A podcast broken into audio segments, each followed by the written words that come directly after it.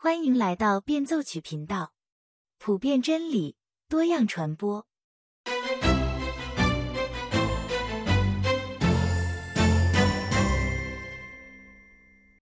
大家好，今天我们来继续共读《返璞归真》的第三章第六部分。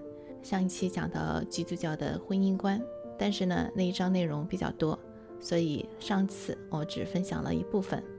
那么今天这期节目，我们将把这一章的内容一起分享完。上一期我们讲到，基督教的婚姻观是一生一世，至死不渝。但是人毕竟是人，许多人抱着一生一世的心结婚，但是最后在婚姻里连死了的心都有，所以只有离婚。那么不同的教会对离婚也有不同的观点，但是总体上来说。他们之间的共同之处远远多于他们之间的不同之处，这是上期我们分享的内容。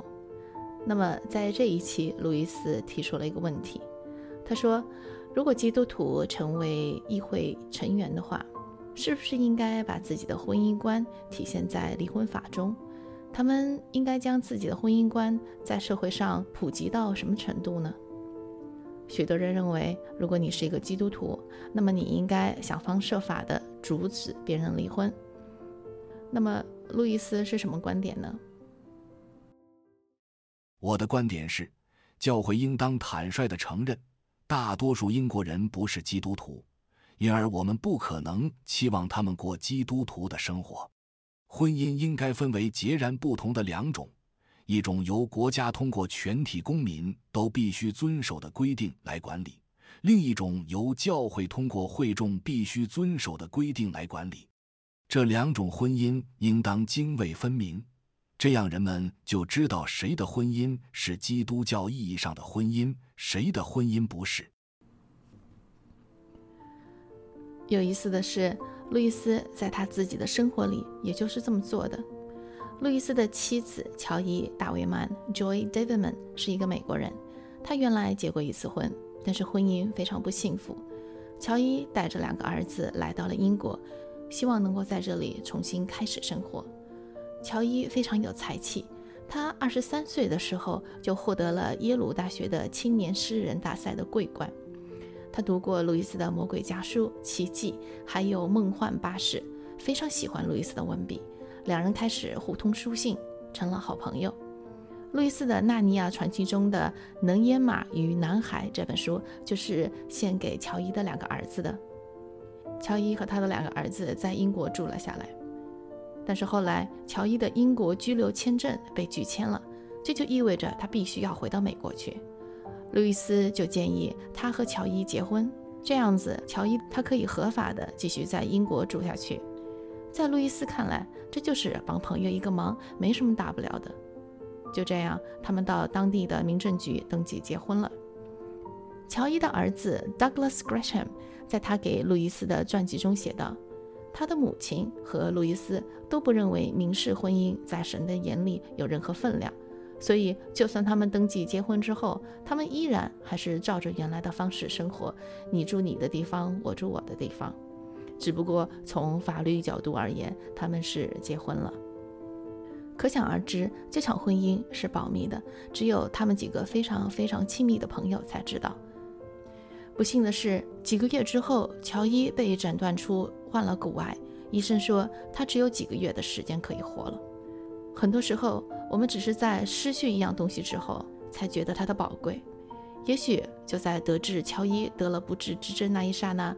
路易斯突然察觉到自己对乔伊的感情不仅仅是友情而已，他已经爱上了乔伊。于是他想和乔伊真正的结婚，也就是说要由神父来主持婚礼。虽然乔伊已经离了婚，但是安利甘宗教会不承认这个离婚，这也就意味着没有神父能够来为他们主持婚礼。最后，路易斯找到了他的一位学生 Peter Bide，他是另外一个教区的神父。路易斯恳切地请求他来为他和乔伊主持婚礼。神父左右为难，因为照规矩他是不能够给另外一个教区的教友主持婚礼的，特别是他已经知道路易斯教区的主教已经拒绝了他。那 Peter Bide 怎么办呢？最后他带着祷告来问神，他问自己一个问题：耶稣会怎么办？他的答案是：耶稣会给他们主持婚礼仪式。就这样，神父拜德来到了乔伊的病床前，为路易斯和乔伊举行了婚礼。这就是路易斯的两次婚姻。十几年前，他在《返璞归真》里描述的两种婚姻，一种是纯粹民事意义上的婚姻，还有就是基督教意义上的婚姻。没有想到，多年以后，他居然自己身体力行了两次。路易斯在书里的提议有他的道理，因为基督徒和非基督徒对婚姻的理解不一样。当你把两种婚姻都合并在一起处理的话，如果政府重新定义了婚姻，那么这个改变也会慢慢的影响到教会里来。就好像美国高院认定同性婚姻是合法婚姻之后。没过多久，有的教会就开始给同性恋主持婚礼了。所以从这个角度来看，路易斯的顾虑不是没有道理的。他的解决方案看上去也是蛮不错的。但是托尔金不同意路易斯的观点。在我们上期节目里，我们也详细讲述了托尔金不同意路易斯在婚姻方面的某些妥协。他认为基督教的婚姻观不仅仅是针对基督徒的，而是适用所有人的。因为它就好像一个操作指南，你只有照着这个去做，婚姻才会有一个好的基础。既然如此，那为什么不应该把这个操作指南通过立法而普及，从而保证社会可以正常运转呢？所以你看，这就是这两位好朋友针锋相对的看法。你有什么看法呢？欢迎你在节目下方留言。接下去，路易斯谈到一个更不受欢迎的教义。身为基督徒的妻子要顺服自己的丈夫。我还记得当年有一次在查经小组里，我和一个婚姻上碰到很大困难的慕道友分享了这一点。我说：“作为妻子，你要顺服你的丈夫。”他马上就很不屑地回了我一句：“这都什么年代了，你竟然还相信这种话？”那么，路易斯是怎么解释这个立场的呢？他提出两个问题，帮助我们从另外一个角度来思考。第一，为什么要有头？第二，为什么不是平等的？在这里，他是这么说的：头之必要源于基督教的婚姻观，婚姻要维持一生一世。当然，只要丈夫和妻子意见一致，就不存在谁为头的问题。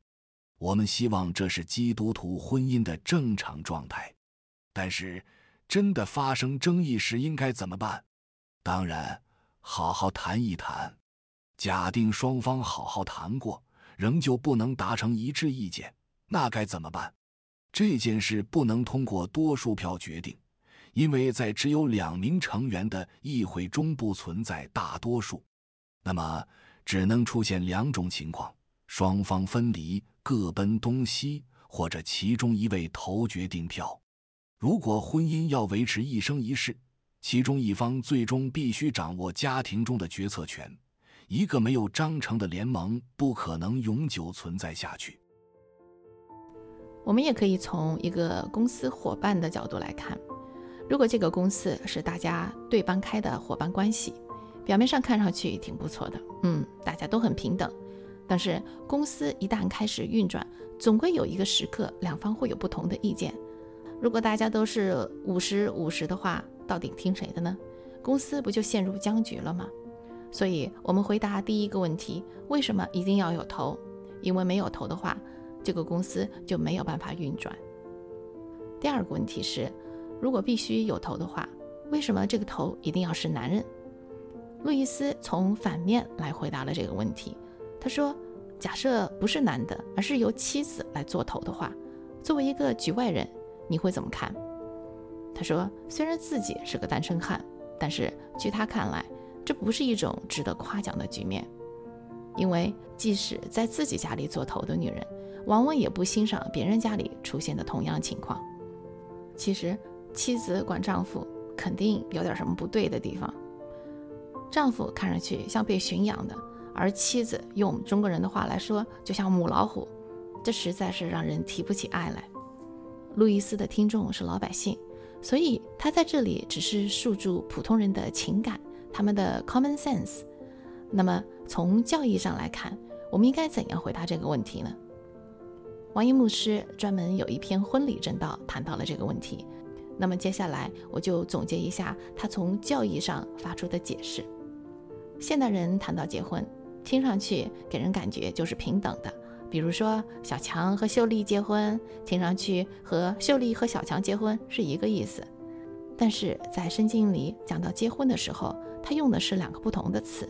比如说路加福音十七章二十七节里，这里就讲到，那时候的人又吃又喝，又娶又嫁。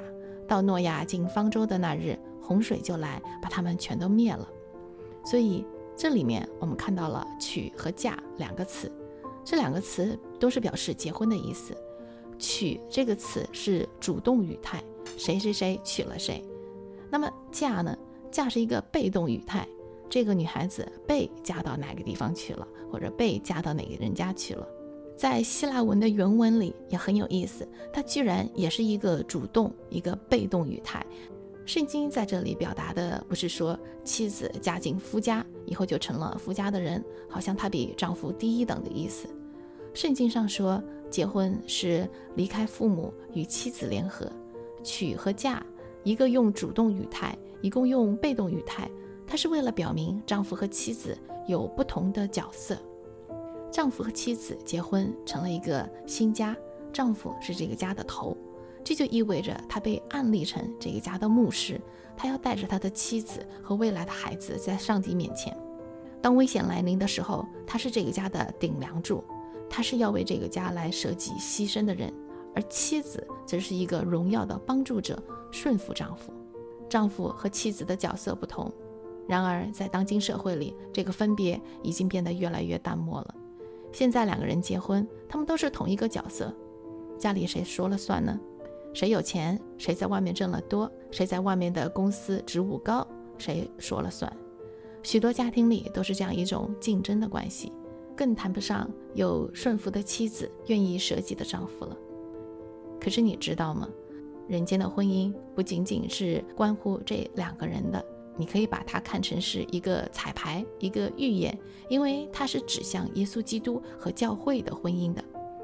这个宇宙当中最重要的一件事情，就是神的儿子来到我们当中，用他的宝血救赎了那些得罪他的、背叛他的人。然后圣经说，他要娶他的教会为妻，而他的教会就是那些曾经得罪过他的、背叛过他的，但是后来信靠他的人。上帝借着人间婚姻中不同的角色来表达一个不平等的关系，怎么样的不平等呢？两个方面的不平等。第一，上帝是创造我们的，他是大有能力的，而我们却是卑微有罪的被造物。他在上，我们在下；他是造物主，我们是被造物，我们应该听从他。这是第一层的不平等。第二个层面的不平等。就是我们这些得罪他的人，却蒙受了他的恩典；比我们更高的那一位，却降卑来到我们当中，成为奴仆的样式，被钉上十字架，被剥夺，被伤害。这是第二层的不平等。对丈夫来说，他和妻子是完全平等的，他们平等的站在上帝面前，丈夫没有一丝一毫比妻子更高的地方。但是为什么上帝却把一个做头的职分放在丈夫的身上呢？如果做丈夫的人不能够体恤到耶稣基督如何降卑，这个做头的职分就会让丈夫变得骄傲，就会使丈夫走向大男子主义。丈夫原本没有比妻子任何更好的地方，但是神却乐于将这一个为头为首的角色放在丈夫身上，因为神是要丈夫去效法那一位比所有人都高，但是却成为卑微样式的耶稣基督。神要丈夫在婚姻中效法耶稣基督在十字架上的舍己，而对妻子而言，其实没有任何地方她低于丈夫，她的生命和丈夫的生命一样尊贵。但是神却选中了妻子，希望她在婚姻中去愿意顺服一个跟她一样平等的人。那是因为神要她效法在十字架上的耶稣基督，他的受苦和他的顺服。所以说，为什么妻子要顺服？原因和为什么丈夫要舍己是一样的，因为所有这些都是指向耶稣基督在十字架上的舍己和顺服。好了，今天的分享就到这里了。如果你有什么意见和建议，欢迎您在节目下方留言。我们下期再见。